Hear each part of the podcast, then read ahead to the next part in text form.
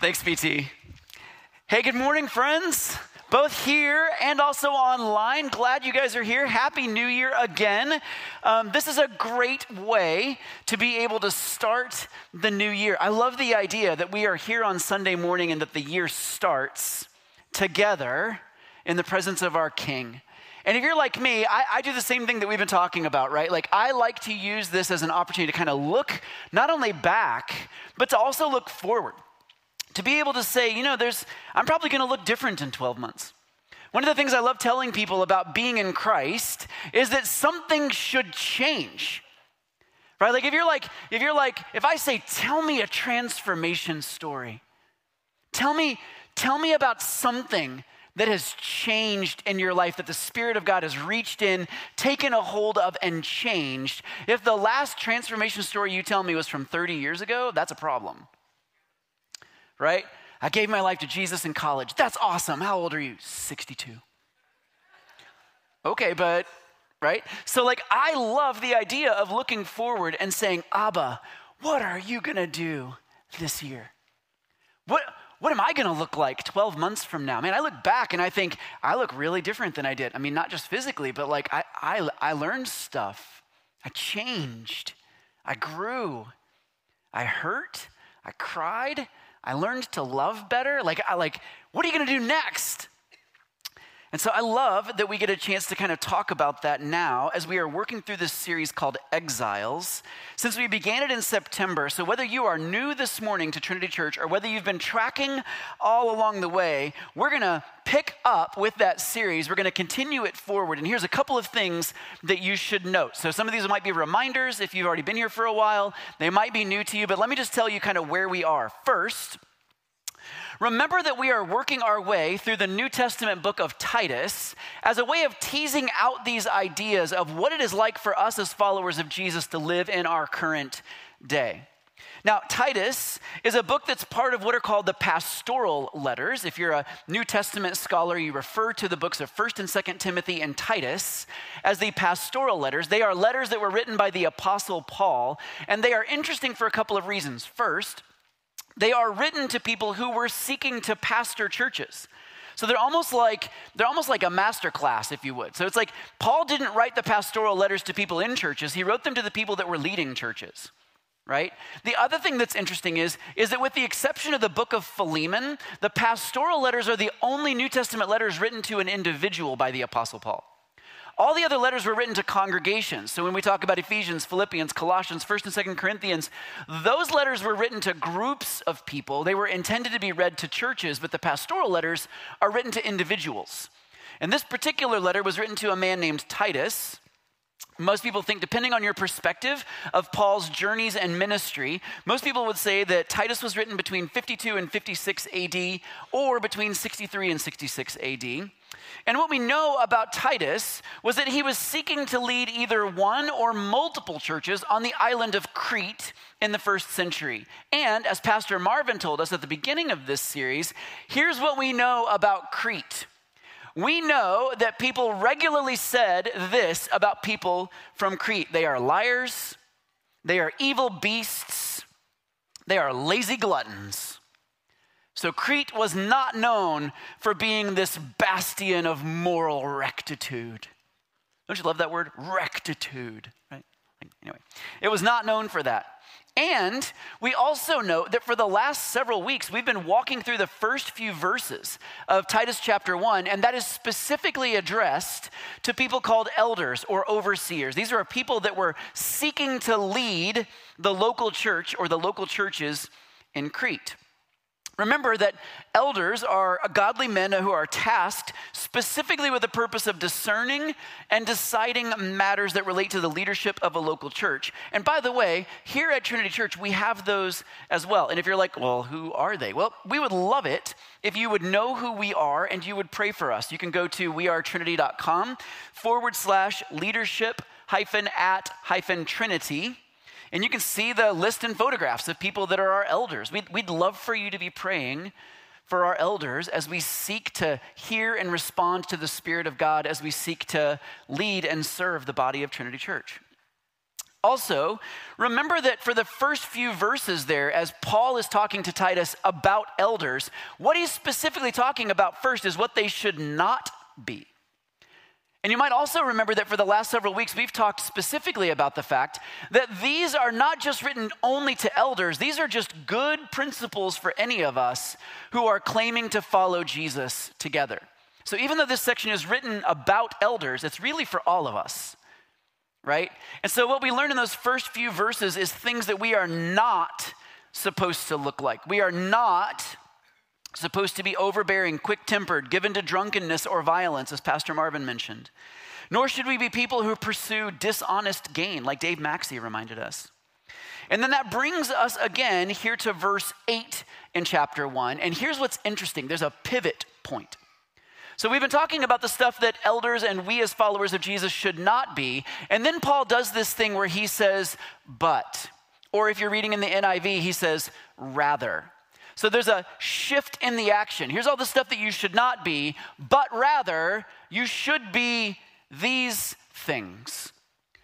So we go from stuff we're not supposed to do to stuff that we are supposed to look like. And we're going to pick that up right here again. We're going to start in verse 7 so you can kind of see the flow. We're going to read through verse 9, and this is what it says For an overseer, an elder, as God's steward, must be above reproach.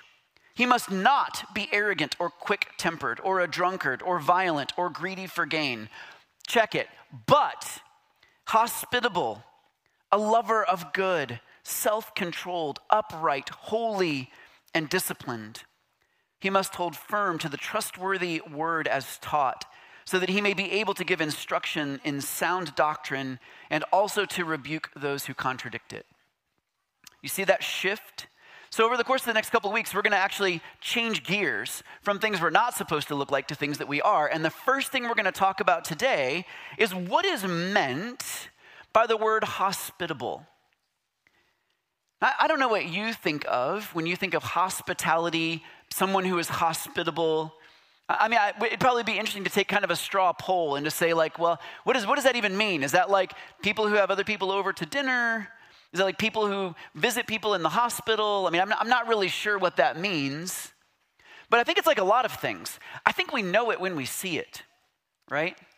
Uh, I, I, have a, a friend in South Bend, Indiana. She was one of the first people that I met who truly had a gift of hospitality. And you know, I knew it when I saw it. We went in, there was preparation. She was welcoming and warm. We immediately felt like we were part of her family. She served an amazing meal that we still talk about even today. She loved us and cared for us. Then she and her family sat with us. When we left, we felt blessed just for having been there. And it was like, Barb has got the gift of hospitality. But but if it's that kind of thing that only a few people have, why would the Apostle Paul tell us that we're supposed to be that? The answer is because you may or may not have the gift of hospitality, but no one's off the hook for exhibiting it. Right? You don't get to say, I'm sorry, that's just not my gift. Right? I mean, we're supposed to all be this way. We can all do it in varying degrees, but we're going to talk a little bit today about what it means to be hospitable. And the thing is is I will tell you if you are part of Trinity Church, we talk about it because it is literally baked in to the statement of vision that we talk about all the time. When you say here at Trinity Church, how do you know what it looks like when we win at being disciples who make disciples? When we when we tell you that our mission is to glorify God and make disciples by awakening people to full life with Christ. And you say, okay, cool, that sounds all nice and everything, but how do you know what it looks like when you win? We would say this look, we know what it looks like to win when by 2025 we envision 3,000 men, women, students, and children experiencing spiritual transformation, thriving in authentic community, and extending biblical hospitality. The joy of this everyday adventure ripples across mid Michigan and around the world. Do you see that? We have said that here, uh, being a disciple of Jesus is about following Jesus, being transformed by Jesus, and joining Jesus on mission. But here at Trinity Church, one of the most simple and profound ways that we would say we engage the mission of Jesus is through the concept of biblical hospitality. And that's what we're going to talk about today. You see, it's not just any kind of hospitality. There's a very specific kind of hospitality we would like to exhibit and reflect and embody as a people, and we call it biblical hospitality. It is the idea of using our homes, our lives, and our resources not as fortresses and castles where we hoard God's blessing for ourselves or flee to them in order to escape the world around us, but as a missional outposts for the kingdom of the living God. That's how we use our homes, our lives, and our resources. And the best news is, is it doesn't just involve what we do when we go out from those outposts into the world around us, but also what we bring into them, embrace in them, bless in them, provide, protect in them. See, the idea of biblical hospitality is this sort of engine of going out and bringing back, and going out and bringing back, and sending out and bringing back. It is this kind of engine of mission. And we think that in many, many ways, it really is the simplest way to change the world. In fact, there's a book by that title um, it's going to be in the resource uh, brochure that you have in your notes. It's downloadable online. Our resource center is closed today because it's New Year's Day, but we'll have copies of it if you'd like. It's a super thin little book. It's by um, Dustin Willis and Brandon Clements, and it's literally called The Simplest Way to Change the World. But here at Trinity Church, we believe that one of the most missional things that we can do, one of the most missional things we can do, is leverage our own homes and our own families and our own safe spaces for the glory of God in ways that invite the world into our lives and offers to join people in theirs. That's what biblical hospitality looks like. And we're going to unpack that a little bit today. But to start that, I'd like to talk about the biblical foundation for this idea. Because again, as I mentioned, we're talking about hospitality, but it's not just like anybody's view of hospitality. There's a very specific biblical view of hospitality. And what we're going to talk about for starters is the biblical concept of oikos. I'm not talking about the yogurt. Like, okay, like, it's like, oh, not, like you'll be able to go to the store now and be like, oh, that's what that means, right? So the biblical word oikos, or oikos, um, literally means household. And there's two ways that you can think of this word, and then I'm going to show you where it shows up in Scripture and why it matters so much. There are two ways that you could think about the word oikos in terms of household. First, in the New Testament, the word oikos literally means house, like structure, like bricks and mortar or thatch or whatever it was that you lived in at the time. It is the physical structure. If you were to say, Where's your house? I'm probably going to say, Well, here's my address in East Lansing. That's where my family and I live. But there was also an implied relational element to the word oikos, which wasn't just about the structure, it was about the lives, the relationships, and the networks that were represented therein. Any of my friends here Dune fans? Frank Herbert, science fiction classic. Anybody read Dune? Anybody seen the movie? All right, okay, cool. So, like, here's the thing this movie and this book kind of tease this idea out. There are what are called the great houses right? So you have House Atreides, you have House Harkonnen, and here's the thing: what you learn is is that's not just a physical structure. That is literally everybody who is connected to the structure.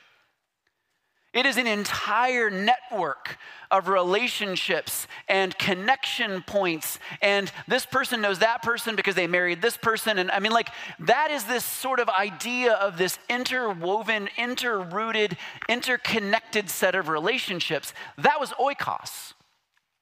It wasn't just where's your physical structure, it was who are the people that reside there and what are all of the networks of connections that they have. That was oikos in a relational way. And so, as a result, it's important that we note that this same thing occurs in Scripture. For example, in Luke 19, Jesus says to Zacchaeus, if you guys remember, Zacchaeus was a little guy and he got up in a tree because he wanted to see Jesus. And, and Jesus comes and he says, like, hey, you got to come down from there. I'm going to have lunch at your house. So Zacchaeus like freaks out in a good way, rushes home, invites Jesus, and then he tells Jesus like, "Hey, I love this. I, I, tell you what, I'm gonna, I'm gonna make restitution. If I've cheated anybody, I'm gonna do this. And if I've stolen anything, I'm gonna do this. And then Jesus looks at him and he says, Today, salvation has come to this house Now, he didn't just mean today salvation has come to this structure of bricks and thatch. What he meant was salvation has come to these people and the network of relationships within it. Salvation has come to these people, this household, this oikos. That is the word that is used. Similarly, in Acts 5:42, it says of the early church, and every day in the temple and from house to house, they did not cease teaching and preaching that the Christ is Jesus. Did you catch that? The word there for house is oikos. They didn't just literally go from physical structure to physical structure, but from network of relationships to network of relationships. You see, brothers and sisters, here in the West, I think we get trapped in our medieval European idea that a church is a building with gatherings, with clergy, with services, with programs. It's not. The church is the relationships and the people. When you say, Where do you go to church? I like when people say, Oh, Jack, where do you go to church? I literally like looking and saying, I am the church. Right? The church is wherever I happen to be present, it's wherever you happen to be present. Oh, did you mean what building do I go to when the church gathers to be able to submit and sacrifice ourselves to the Spirit of the living God? Oh, yeah, that's on 3355 Dunckel Road. But if you're talking about where do I go to church, you're looking at it right? And so, as a result, when we read about the early church and we read that it went house to house, it is this idea that it went oikos to oikos. It went meal to meal, relationship to relationship, household to household, network to network. The wildfire grassroots movement of the gospel spread through the early church because it went house to house. It was a beautiful thing. It went oikos to oikos. They shared meals and spaces and time and resources. And that's how the gospel spread firstest and, and fastest. Right? He who wins gets there the fastest with the mostest. Right? That's how the gospel spread, fastest and mostest. And yes, our ancient brothers and sisters did actually gather together, and they did gather together in the temple. We, we read about this in Acts 2 42 through 47.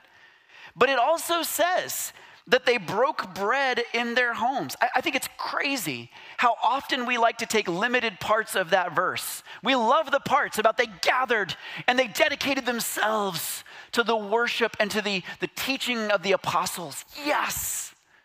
Then they sold everything and put it at the disciples' feet and took care of one another as each had need. No. Right? But that's what the text says, friends. They cared for each other house to house. And really, those two things are the same, the two sides of the same coin for us. See, mission should be communal, and communal should be missional.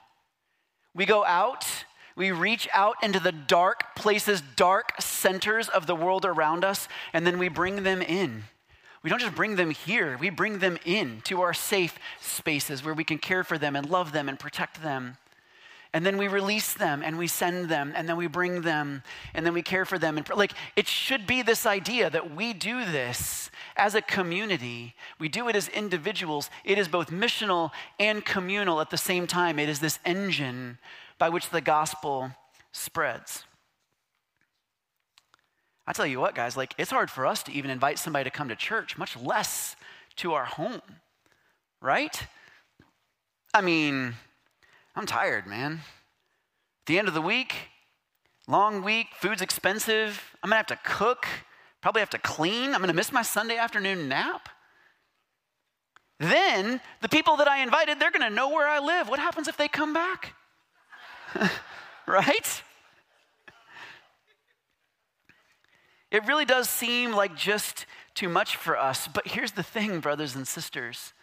If we are honest and authentic about what the pages of Scripture say, there is an expectation for hospitality written all throughout the pages of Scripture from the First Testament through all the way to the New Testament. And I love how the writer of Hebrews says, Do not forget to show hospitality to strangers, for by so doing, some of you have shown hospitality to angels without knowing it. That's pretty cool. Fine, Jack. Fine. But here's the thing I'm not going to walk out into the middle of downtown Lansing and go, hey, who wants to have dinner at my place tonight? Right? I mean, it's got to look different in our modern day. And, and here's the thing it does. It totally does. It looks different in our day, but I think the main thing we should be able to realize is, is nobody's off the hook just because it looks different. It might look different in your context, but you don't just get to say, I don't have to do it.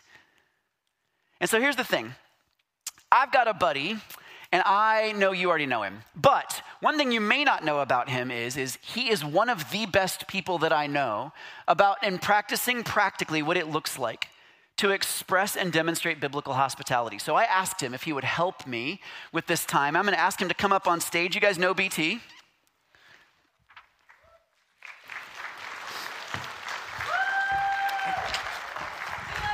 Hey, you get messed up before I even start talking again. I man. know, dude. Sorry. Shoot. so uh, I'm going to pour tea. Talk about this in a little bit. What you may not know about BT is, is that he has a high value for hospitality in his family and practices it in some really extraordinary ways. And so I, I just want to be able to show what it looks like with skin on so we're just going to talk about some things. Like, here's what we're going to do um, I'm going to ask BT some questions. Uh, BT is going to be able to answer. We're going to talk about some common concerns, questions, and objections people have to expressing or experiencing biblical hospitality. And then we're also going to talk about some really practical ways of just taking a next step toward it. Okay, so BT, um, thanks for doing this, by the way. so, yeah. So, okay, why and when did hospitality become an important concept for you? Yeah, I think even even growing up, like my parents would always have people at our house. Like our house was like the safe house for my friends to come to. It helped that we had a pool, so like I made a lot of friends that way. Yeah, right. Uh, yeah, but like they just always had people there, like crashing on the couches and like just being part being part of the house. Yeah so as an adult why or when did you and amanda say this is going to be important to us it's going to be something we're going to continue forward like why didn't yeah. you just say that was fun uh, we're closing the doors we're not ever having anybody over like yeah. what, what made you want to extend that as I an adult? like just uh, just like the openness to having relationships like that and, and being connected with people and having them over like we really enjoy that. It's a lot it's a lot of fun. Yeah. Yeah, yeah that's good. So um, what does it look like now in your home or your family? Like, what does a given week look like um, yeah. in terms of how you invite other people into the safe space of your home yeah. and your life? So currently, uh, we have our we have our home group that meets regularly. Like that, that's a big part of it. Like, and, that, and, that's a group of followers of Jesus that are connected yeah, here at Trinity. Yeah, from here at Trinity, it's like 20-ish people that connects and we hang out uh, every every other week. We have uh, one of my one of my best buddies is going through some stuff right now and needs somewhere to lo- wash his laundry. So he comes over on the weekend, washes his laundry at my house. We have dinner and hang out. Like that usually happens on Sunday and sabotages my my afternoon. Your nap? nap. Yeah, not today though. I'm taking a nap today. yeah. Uh, we we have a, a travel nurse that Amanda works with. She lives like two and a half hours away from Lansing and works 12 hour shifts. So, usually, like two or three nights of the week, she crashes at our house and uh, has dinner and breakfast with our family and, and hangs out with us.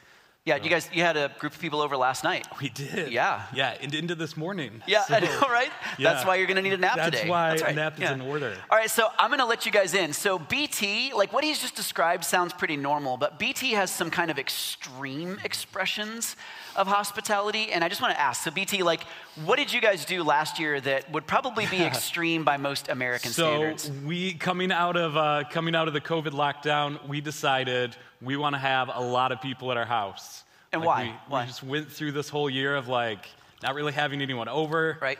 Uh, I remember like it was 46 days straight before I even left the house one time. like it was a mess. You all know, like you know what that was like. So we decided uh, in 2021 we wanted to have 500 people at our house. All at one time. All, yep, just get it all done. get it all done in one shot. Yeah, next. So, just gonna yeah. re- run you guys through. Just run through the front, out the back. Yeah, no. So Yeah. what was, what was cool about it is like I created an Excel spreadsheet, so I was able to say, and it kind of helped with COVID stuff too. Yeah, you had me at someone- Excel spreadsheet, I did, man. Yeah. But like, if someone came over, I knew like what day they were there. I knew who else was there, and was able to say like, "Hey, someone was sick when you were at my house," or or whatever. So your Like, goal was to have to host 500 people Yeah. over the course of a year in your home. you you came to my house seven times that year, so you counted towards the total seven times. Yeah, so it wasn't 500 unique individual Right. people, right? Yeah. But it was 500 people that you would say we hosted them, and that could have meant what? Like you, Yeah. you fixed a so meal, we, or we you, decided that like there had to be some sort of shared experience, is what we called it. So we set the bar kind of low, but it was high enough to say like the Amazon driver did not count for that when he stopped by my Right. house twice a year. Yeah, day. right, right, okay. Like there had to be a shared experience of like we're playing a game together, or we're eating, or we're having a having a coffee or a tea together. Like there's something like that that had to happen. And what was cool is we we saw people like if I invited someone for the first time to come to my house, there's a high likelihood that they would come back when I invited them again. Yeah, that's interesting. So like once people got over that initial threshold of coming over, then it felt a little bit more natural, and they were less reluctant to come a second time. Yeah. Yeah, that's cool. So, uh, so did you actually accomplish the goal? Yes, we hosted 538 people. Yeah. year, so That's amazing. And, that, and then after that, you just said, never mind, Yeah, we're not hosting anybody ever again. We're done. We did now, 500 in a year. We're done. Yeah, no, yeah. Uh, I was gonna do it this this past year, but I hit the goal before like spring was up, and was like, uh, "We got this. I don't think Yeah, I need to." right? So would you say that like something that was set out initially as like a really significant goal has really kind of prompted it just becoming more of a lifestyle that you just sort of internally do? for sure? Yeah, I'm curious. Like, if you're like me, eh, the first thing that comes through my head is, is man, that sounds expensive. like, what changes would you have to make financially, time-wise? Like, you're gonna make choices. Like, If you're gonna host that many people, you're choosing to do that over other things that you are not going to choose to do. Yeah, So. I'm, I'm curious. Like, what did you guys have to do to make space? Or to prioritize, or like what, what values shifted Sure. as you were I doing think that? the the biggest shift was probably a time cost and not so much a money cost. Like we eventually learned, like, hey, I don't need to have a huge uh, three course spread for everyone that comes over. You can come over and have you can come over and have tea and crackers. Like we learned pretty quick, like I don't have to have a lot of food every time. Sometimes we did. And sometimes we did like big extravagant breakfasts and stuff, but it was more the, the cost of time. Because over the course of a, a week, we might have one day when people didn't come to our house. And like that became very taxing for my wife, who's not uh, as extroverted as I am. We had to have some conversations about like how how do we do this and like still have time for you to like come home and, and chill and rest and not feel like you're on 24/7 when you get out of work and then come home and have Yeah, I think that's really important. Like, let me just stop for a second. Like, you, you might be tempted, like I am, to just say, well, BT's just an extreme extrovert, and I'm not. And, and like, granted, like, the goal on the backside of this time is not to say, everybody go home and host 500 people this year. Because, like, if it was me in my house, we would just die. Right, we would just be like, I don't know, like we got Yeah. we got to 50 and we just died, right? But it'd be like, but that, that's not the goal. The goal isn't to say go host 500. I think the thing would be to see that um, what BT did was made shifts in his values in order to be able to make space to accommodate the value, and that he had to have conversations with his wife, who has a very stressful job. She's an ER nurse. She is not as much of an extreme extrovert as BT is. And so they had to figure out kind of what worked and what balanced Yeah. between them. Is that, I mean, is that Yeah, correct? totally, man. Um, yeah.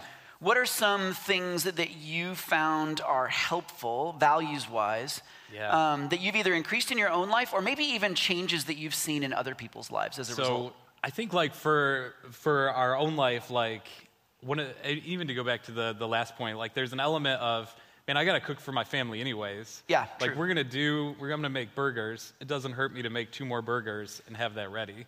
Like we're we're gonna do this hospitality thing as we're as we're going, right? I don't need to necessarily set special time aside. Yeah. So I think that was a that was an important learning. I think too, like I don't know if the people that came to my house would articulate or say this, but like I think they're steps closer to to Christ because of the connection that we had. because of like the openness and the, the feelings of like worth and acceptance that we spoke over them. Yeah. Like I think there's a closeness that they would, would be able to to feel. Maybe not like describe that, but you, you've said that a number of times. So, like, I get the privilege of doing life with BT, and so that concept of worth and acceptance are the things that he regularly articulates as, "Hey, this is our primary value in hosting people." So I don't care who they are. When they leave, we want them to feel that they have experienced acceptance and that there has been value, an acknowledgement and a celebration of their value. And, and um, there's something, I don't know if you've heard this phrase before, but I think one of the things that BT does really well is it is possible for someone to belong yeah. before they believe. So like, so like BT has all kinds of people in his home who are far from God. But they leave with a sense that they belong to BT that they belong in his home and that they are valued and accepted in his home long before they may be able to articulate the concept of deep belief, like we talked about in the, in the Gospel of John. So they belong with BT before they believe what BT believes. Does that make sense?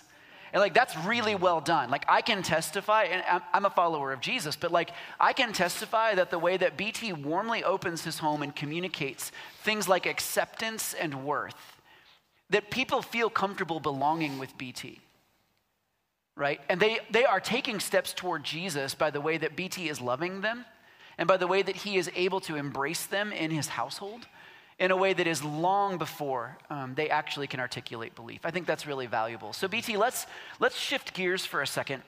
What are some common questions or concerns when people hear about like this is just a regular part of your life like what are common yeah. questions or concerns that you find that people usually verbalize on the front end of taking steps in that direction? Yeah i think there's the the house piece of that for sure like man is my house is my house guest ready? Like there's definitely a, a part of that where i think i mean yeah we we have lots of conversations like that as we're cleaning like what level of clean does our house yeah. need to be for this guest versus other people where it's like, oh, just come over, like dishes dishes are there and like yeah, being able to to address that and say, yeah, I don't I don't think that matters as much as we think it does. Yeah. Yeah, I think like I would add to that that um, there's a balance, right? Like there's a balance between someone being welcomed into your home and feeling that you were prepared for them, um, that you actually are honoring them. But there's the other extreme, whereas everything has to be perfect. Yeah. My kids have to be dressed perfect. They have to behave perfectly. Everything has to be like perfect. Like everything has to be perfect. And neither of those extremes particularly honor the guest or the host. They don't honor the host because you're projecting something that's hypocrisy, actually. Does your house always look that way? No. Yeah. Right? Does it usually look that way? Maybe. Okay, fine. But like, it's also dishonoring to the guest if it's like, kind, fine, come on over if you want to. There's some leftover moldy cheese in the refrigerator, help yourself. I mean, like, right? Like, both of those extremes don't work, but it is possible to be able to actually have a balance between, um, as the late great prophet Ferris Bueller said about his friend Cameron.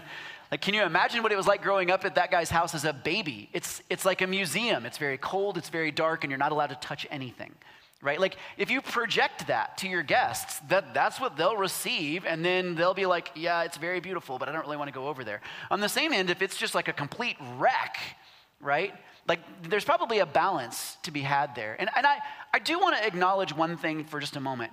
It is true that some people do have a unique gift of hospitality. Would you, I'm like, well, I would just say, like, yeah. BT has a unique gift of hospitality. If you guys know Suzanne Kriegel, yeah. Like, if you know Suzanne Kriegel, if you have dinner with the Kriegels, it is an experience, friends. Like, you come over and everything is pristinely positioned with you in mind. Like, she has placards set at place settings, and it's not like by alphabetical. She will literally think through who would be the best person to talk with Jack? I'm going to put Harry over there because they both have this in common.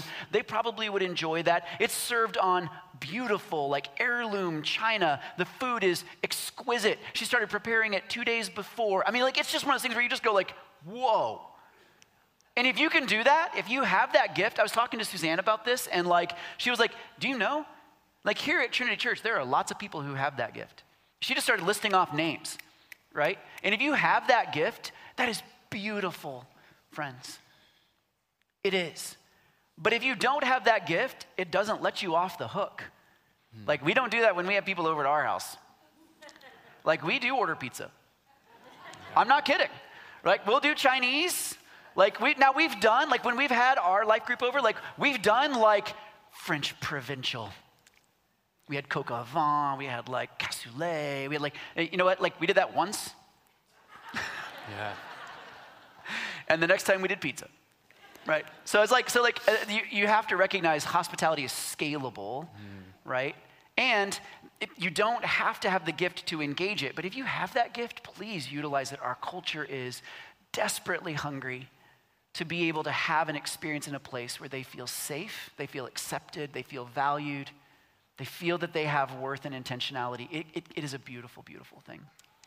That's Yeah. really good, man. You said something that uh, that sparked sparked something for me, like when we were talking about the house being perfect and like my kids being perfect. Yeah. Right. Like I think there's a real real fear of like letting people see beyond the veil of like like BT here, right?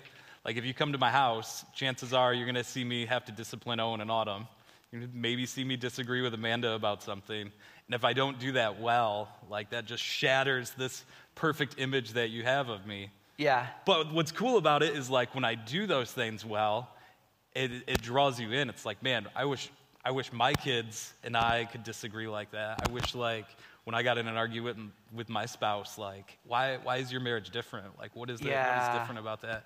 So like being able to be authentic and show what that really looks like. Yeah, I agree. And I think too that there's like this element of if you're hearing me this morning, like it's one of those things where there may be some things that you need to do as a result of this message, but honestly, there may just be some things you need to do the same, uh, the, the same things that you're doing. You just need to do them in a different way. It's like BT said, right? It's like, look, just because you, just because your kids don't like spend all day levitating in an atmosphere of prayer, right? I mean, like, like if your kids are running around the house, right, and you have to tell them to slow down, that's actually okay. Just do that while other people's kids are running around with them, hearing you say that, right? It's totally okay to do the things you're already doing, like cooking meals and sitting around your fireplace or whatever at night. Just do it in a different way. Right? Would you agree with that? Yeah, like, totally, man. I think that's the that's the fun thing about doing life with people. Like, there's been times when people come to my house and they discipline my kids for me. Yeah. And like I get to I get to discipline their kids sometimes. But like, yeah, being able to being able to do life at that level together, like Yeah. that's really cool. Yeah, and for there to be that sense of mutual comfort and acceptance, right? Yeah. So, like, that's really good. Um, we're going to shift gears again and talk about some next steps. Like, if you're like, okay, fine, cool, get the concept, but like, I don't even know where to start. So, like, let's just talk about some pragmatics. Um, so, like, let's talk about food. Yeah. I think I mean you hit it, man. Sometimes sometimes it takes a Suzanne Kriegel level meal. Sometimes it takes a like all day amazing French meal that you make, and sometimes it's peanut butter and jelly sandwiches, right? Like being able to yeah, being able to invite people into what life really looks like is cool. Um, is it okay to take someone to dinner instead of bringing them over for dinner? Yeah, totally, man. Like there, I mean, there's a reality of my house might not be a good place to have people. Like as much as I want it to be an outpost, maybe like my spouse isn't isn't as open to that, or, Or works nights, or works Yeah. like, or like is Sure. yeah. And being able to like show hospitality outside your house. Like Amanda does that super well at at work. Like when they're having a stressful night in the ER, like she regularly orders DoorDash candy and stuff to to be delivered there, and like she hosts her friends doing that, and like provides sweets and candies for them in the midst of Aw. emergency room chaos. That's awesome. Yeah. Yeah, like you guys are familiar with Meal Train. If you have a friend who's like, they're sick, you can take them a meal, right? Like they may not be able to come to your house, but you can take them one. Um, one thing that you talked about that I really like is the idea of potlucks, um, Yeah. or not just bringing food, but inviting people into the cooking process. Can you talk a little bit about that? Yeah, yeah. I mean, even last night, right? Like we we have tacos in my house for for New Year's Eve. That's how we celebrate. And uh, when you when you came, like we were making tortilla chips, and I'm like, I just grab one of my buddies and say, Hey, I need you to to watch this while I get people set up doing other things. And There's more than just a logistical reason to that. Like I can, Yeah. I can attest. Like if you go to BT's house, like he will probably give you a job, right? Like, hey, I need for you to wait till this gets to 350 degrees and then flip them and then do this and that. Okay, cool, you're good, you're set, and then he'll move on. But there's more than just a logistical piece to that. There's a there's another element to it. Yeah, I think it, it like it makes people feel like you need them, right? Like the the old thing of like, hey, go go ask your neighbor for sugar. Like, Yeah. it makes people feel needed in that space. And it gives them like honor and validation that they do have a place and a space to be there. Yeah, and Yeah. then you learn how to make awesome tortilla chips for That's your right. family. Like, Totally that's did. important Last too. night. It's like, why am I buying these store bought things, man? This is amazing. So much better. Yeah. So there's a reason why um, a lot of theologians will talk about what's called a position of powerlessness. And for us as Americans, we like our self sufficiency, our independence. We don't like the idea of being powerless at all. But do you remember in um, uh, Luke 10 4, Jesus sent his disciples out and he specifically told them not to take certain things. You guys remember that? He said, um, see, I've got it right here carry no money bag, no knapsack, no sandals, um, and greet no one on the road. Why? Because when they would go to a village, they were in a position of powerlessness where they needed someone to be able to reach out and invite them in. So you've heard the old thing about like, like BT mentioned about like, hey, go borrow a cup of sugar. Do that. You know why? Because it, it actually, it's not manipulative. It creates a bond of indebtedness. Your neighbor now knows something instinctively. They know that if they need to borrow a cup of sugar, they can come ask you for one, right? So, like, uh, I was talking with one of our elders, Jonathan Renee. If you guys know Jonathan, he's an amazing guy. Uh, and he was telling me this story in practice. Like, he was talking about his neighbor, and he's been building a relationship with his neighbor, and his neighbor's a great guy. And he was like, Man, I had to move a couch. And it was too big for my sons because he's got younger sons. He was like, it was too big for my sons. I couldn't do it myself. So I called my neighbor. I was like, hey, man, can you come help me uh, move this couch? His neighbor was like, absolutely, I'll be right there. So his neighbor came over. They moved the couch. And then as Jonathan's thanking him, his neighbor actually looked and said, no, thank you. Jonathan's like, what? He's like, no, no, thank you for calling me because now I know that I can call you when I need help. Right? Boom. Relationship established. Right? So, like, it's a good thing in that respect. Uh, let's see, let's talk about fun. Yeah. I think like man, people people love having fun. That's why people come to New Year's Eve parties. That's why like we host Super Bowl parties. Like it's just easy to invite people into that. Like we have friends at And you have to be that, really uh, into sports to host a party well, right, BT? I mean, yeah. I'm Neither learning. BT nor I are really super into sports, but we'd love to be able to have people over around it, right? Yeah. I like watching the commercials. Yeah, there you That's go. That's a fun part. All right. Uh, yeah, like we have we have friends at Trinity that do outside movie nights in the in the fall time, like, and their their whole neighbors come and watch a movie with them. Like, Yeah. it's just easy to invite people into that. Yeah, that's good. Um, I think one of the important things that I wanted to tease out too is the importance of hosting where you are. Um, so every day, every day here at Trinity, if you have an appointment with me, I do this. So like I serve tea and chocolate. I do it all day long, every day. Right? So, like, if you come to my office, I want you to feel that you have been prepared for, that you have had a, a, a good experience where someone has actually sought to bless you. So, like, I don't do Lipton tea, friends. Like, this is like, I sound like a drug dealer when I talk about tea. I buy it by the ounce. I have a guy. right? So, like, so I mean, like, this is not like Lipton. I mean, like, this is straight up, like, this is a Taiwanese milk schwan oolong tea. It does taste really good. It does, though, yeah, right? Yeah. Uh, and I like, this is like good chocolate. Like, this isn't like, you know, trick or treat. This is like Dove chocolate, right? I mean, like, this is the good stuff. So, like, I, I, that's how one of the ways I do it. So, like, if you come to my office, my office is an environment where I am being intentional about hospitality. I want you to feel welcomed. I want you to feel that there is food, that there has been provision, that you have had a safe space for us to talk or pray or whatever. And you know what's funny? I, I don't just do this for like, like random people. Like, I do this every meeting that I have with our staff. So, like, you come into my office, there's gonna be tea and chocolate. Uh, we, were, we were talking to Katie Kriegel about a way she does that. Like, so t- Katie Kriegel has like a full-on personal care kit in her glove box. Yeah, of with her like car. Tide pens and Kleenexes and like all of these things to like help keep freshen people up and make them feel comfortable when they when they're in her car. Yeah, she was like, uh, I, it's really hard for her to host in her home because she shares the living exp- the living space. But she was like, I do drive a lot of people around in my car, and she was like, just the other day, someone was like, they were drinking something, they spilled it, and they were like. Oh man, do you have a napkin? And she was like, Thump, and it like flip, flip, flip, flip, flip, flip. Yep, I got napkins, I got Tide pens, I got like it was the whole thing. And she was like, they felt so loved and cared for. It reminded me of those old Grey Poupon commercials. You know, where like people pull up, pardon me, would you have any Grey Poupon? But of course. You know, be like, hi, do you have a Tide pen? Thump. Yes, I do, but of course. You know, so it was like really cool. Like that was a unique expression of her being able to express hospitality where she is. Yeah, yeah. Um, so anything else you would add just about like pragmatics, easy things for people to remember about being hospitable? I don't know. I think it's one where we just have to get out of our heads of like I'm I'm nervous to ask people. I'm nervous to ask people over. Yeah. Like there's just an element of like I think I think if you have relationships with people, they want to have a relationship with you, right? Yeah. Like it's easy to say, "Hey, the weather's getting bad and you live far away, like pack a bag and crash on my couch if you need to so you don't have to you don't have to drive home in bad weather." Yeah. It's easy to like put an extra burger on and, and have people over. Like, And- one thing to note, by the way, too, is, is um, I think one of the things you'll pick up here is, is that these things happen with people that you are developing a relationship with. You- It is entirely possible. You might say, hey, man, uh, like I got small kids. I'm not about to just go walking out into the street and just saying to any person walking down the sidewalk, why don't you come into my most sacred space? Why don't you play with my kids? Right? Like, I'm not, I'm not going to do that. I'd be like, no, no, I understand that. You are building a relationship with these people because you work with them, you play with them. You, like, you're building a relationship. There is a reasonable vetting process that you are engaging. But very often, we are just content to leave those relationships in the casual space. We never actually take the next step to invite them into a deeper level of relationship. And so that's just one thing to, to be able to note. Um, I think what we're going to do is we're going to end this time um, with just a little bit of prayer, um, and then we're going to take communion, and we're going to take communion as a as an expression of hospitality.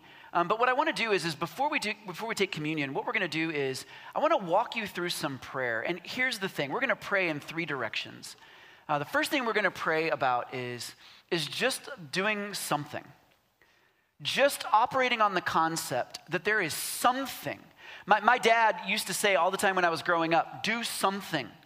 In retrospect, you may look back and realize that wasn't the best thing to do, or maybe not even the right thing to do, but I did something, right? And so, like, I would just say, like, as we pray, we are specifically going to ask the Father, what is the do something you are asking me to do? And then uh, we're going to ask you to make a commitment to obeying. So do something, right?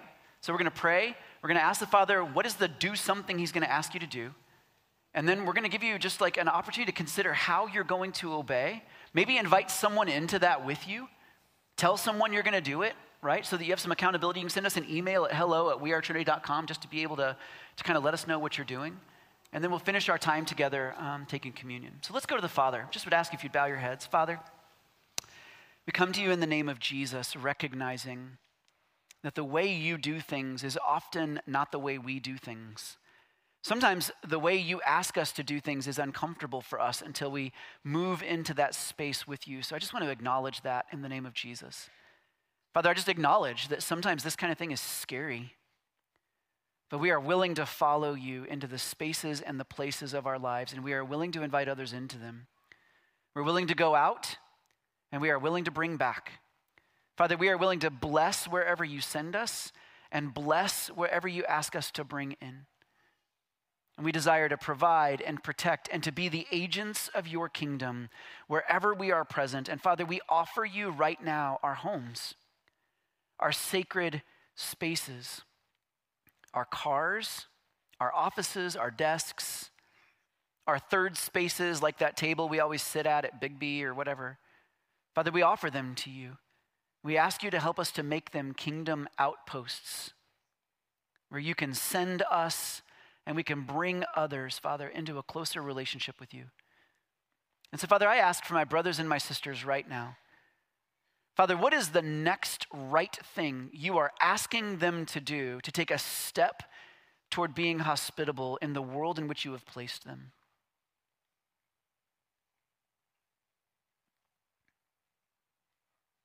Father, who is that one person? Would you show my brothers and sisters their face? How would you ask them to take a step toward caring for, loving, protecting, providing for them? And Father, I ask in the name of Jesus that you would give us the strength, the conviction, and the courage to obey you this next week In Jesus' name we pray. Amen. All right, brothers and sisters, let's thank BT. Man, Thanks, bro. I'm gonna take my tea with Love me. it. Me too, man. Well, you know, brothers and sisters, as we move into the sacred space of communion to close our time together, I just want to note for a moment that this thing that we do that we call communion is really the ultimate expression of hospitality in the universe. And here's why because the God of the universe invites us to his table, and he doesn't have to. We had no right to be there. We have rebelled, we have broken faith, we have stepped away, and yet he still says, through the sacrificial death, burial, and resurrection of my son, you are welcome at my table. And so, if you're at home, if you have the elements with you, if you came in this morning, you got bread and wine, and I would just, or it's not wine, it's juice, don't worry. Um, if you can separate the cups, uh, I would just remind you that this is what we read in Scripture. On the night when he was betrayed, Jesus took bread. And when he had given thanks, he broke it and said, This is my body, which is for you. Do this in remembrance of me. And, brothers and sisters, as we prepare to take the bread, I'm just going to pray over us really quickly. Father, would you remind us that it is not because of our rights, our merits, or anything that we have done that gives us a right to be at your table as we share and remember the broken body of your Son. It is only because of who you are and what you have done. And so, Father, we ask that you would search our hearts, that you would bring to our minds anything that needs to be confessed or repented of, cleansed. Father, would you restore back to us all that rightfully belongs to us as sons and daughters in your kingdom? And as we take this bread now and we remember the body of Christ broken on our behalf, let us eat, brothers and sisters. And in the same way, he also took the cup after supper, saying, This cup is the new covenant in my blood. Do this as often as you drink it in remembrance of me. For as often as you eat this bread and drink this cup, you proclaim the Lord's death until he comes. Father, as we take this cup, I ask in the name of Jesus that you would remind us of the cost of our membership and our place at your table.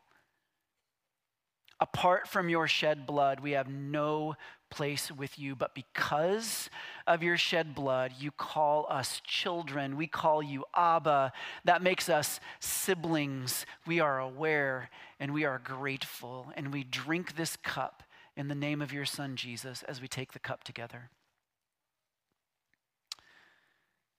And now, brothers and sisters, as I ask our elders and our prayer team members to come down front, I just want to remind you uh, that if something has resonated with you this morning, or if you just need prayer, maybe you need prayer about a next step, like, hey man, I really need to invite my neighbor over for dinner, but I've lived next to him for 20 years, I don't even know their name. Could you pray for me about my courage? Like, we'd love to pray with you about that. I'd also remind you that there's a resource page in your bulletin. It's downloadable online. If you are like, I need some help with this, like there are some books you could read, um, are some class information, like there's some things you can do. We'd love to walk with you and help you as you take steps toward biblical hospitality. And I just want to remind you, the Resource Center is closed today, but it will be open next Sunday. If you look at any of those books and you're like, that sounds good, then like there'll be copies there. You can purchase one, and we'd love to be able to help you. So, with that said, I'm going to ask you to stand and I'm going to pray over you, and then we'll be dismissed. Abba, we come to you in the name of Jesus. And I thank you for my brothers and my sisters at the herald and the beginning of this new year. And Father, as we go out from here, I pray that you would remind each of us that we are a sent people. Abba, you are sending us out to the places of darkness and despair and difficulty as heralds and bringers of your light and your life, the reign and rule of the risen King. And Father, you are asking us to take hold of what is lost and broken and wounded and corrupted and bedraggled and poverty stricken and drag it off of the line of fire so that you can heal and restore. And we are honored to not only call you our Father, but to know that you call us your children. And so, as we go forward from this place, Father, we ask in the name of Jesus that you would give us the eyes of the agents of the kingdom of the living God, and that you would protect and provide for us in every way that we need to do all that you've called us to do for your glory and for our good. And it's in Jesus' name we pray. Amen. Go in peace, brothers and sisters. Happy New Year.